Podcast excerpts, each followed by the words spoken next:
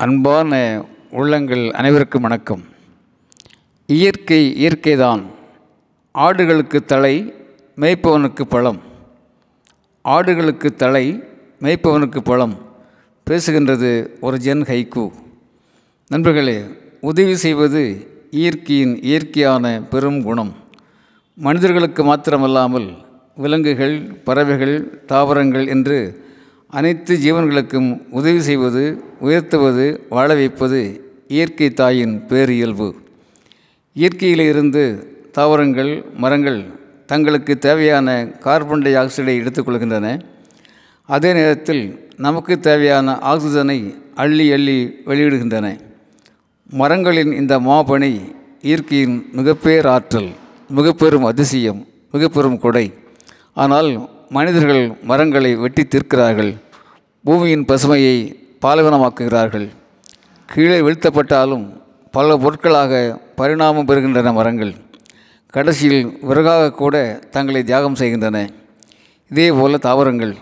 தாவரங்கள் ஆடுகள் வயிறார சாப்பிட்டு வளர தழைகள் தருகின்றன. அதே சமயத்தில் ஆடு மேய்ப்பவனின் பசியை தீர்க்க பழங்களையும் தருகின்றன. ஆகவேதான் ஆடுகளுக்கு தலை மேய்ப்பவனுக்கு பழம் என்று கவிதை பேசுகிறது. இதே போல இன்னொரு கவிதை மேய்ந்து திரும்பும் மாடுகள் பாட்டியின் தலையில் விறகு. மேய்ந்து திரும்பும் மாடுகள் பாட்டியின் தலையில் விறகு என்று இன்னொரு கவிதை பேசுகிறது. அதாவது காடுகள் மாடுகள் வயிறார உண்ண புல்லை தருகின்றன.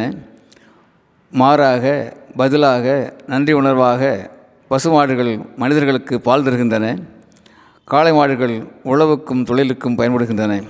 அதேபோல் வெட்டப்பட்டோ அல்லது காய்ந்தோ விழுகின்ற மரத்தின் குச்சிகள் பாட்டிக்கு விறகாக பயன்படுகின்றன. எந்த நிலையிலும் அடுத்த உயிர்களுக்கு ஜீவன்களுக்கு உதவுவதே தங்கள் நிலை என்று ஐந்தறிவு ஜீவன்கள் வாழ்கின்றன. ஆகவே தங்களைப் போலவே மனிதர்களும் மற்ற உயிர்களுக்கெல்லாம் ஜீவன்களுக்கெல்லாம் உதவியாக இருக்க வேண்டும் என்று ஆடுகளும் மாடுகளும் மரங்களும் தாவரங்களும் ஆறறிவு கொண்ட மனிதர்களுக்கு பாடம் நடத்துகின்றன. நண்பர்களே இயற்கையிடம் கற்போம் இயல்பாய் உயர்வோம் வாழ்வோம். நண்பர்களே இயற்கையிடம் கற்போம் இயல்பாய் உயர்வோம் வாழ்வோம். அன்புடன் அரங்க கோபால் இயக்குனர் சிபிஐஏஎஸ் அகாடமி கோவை.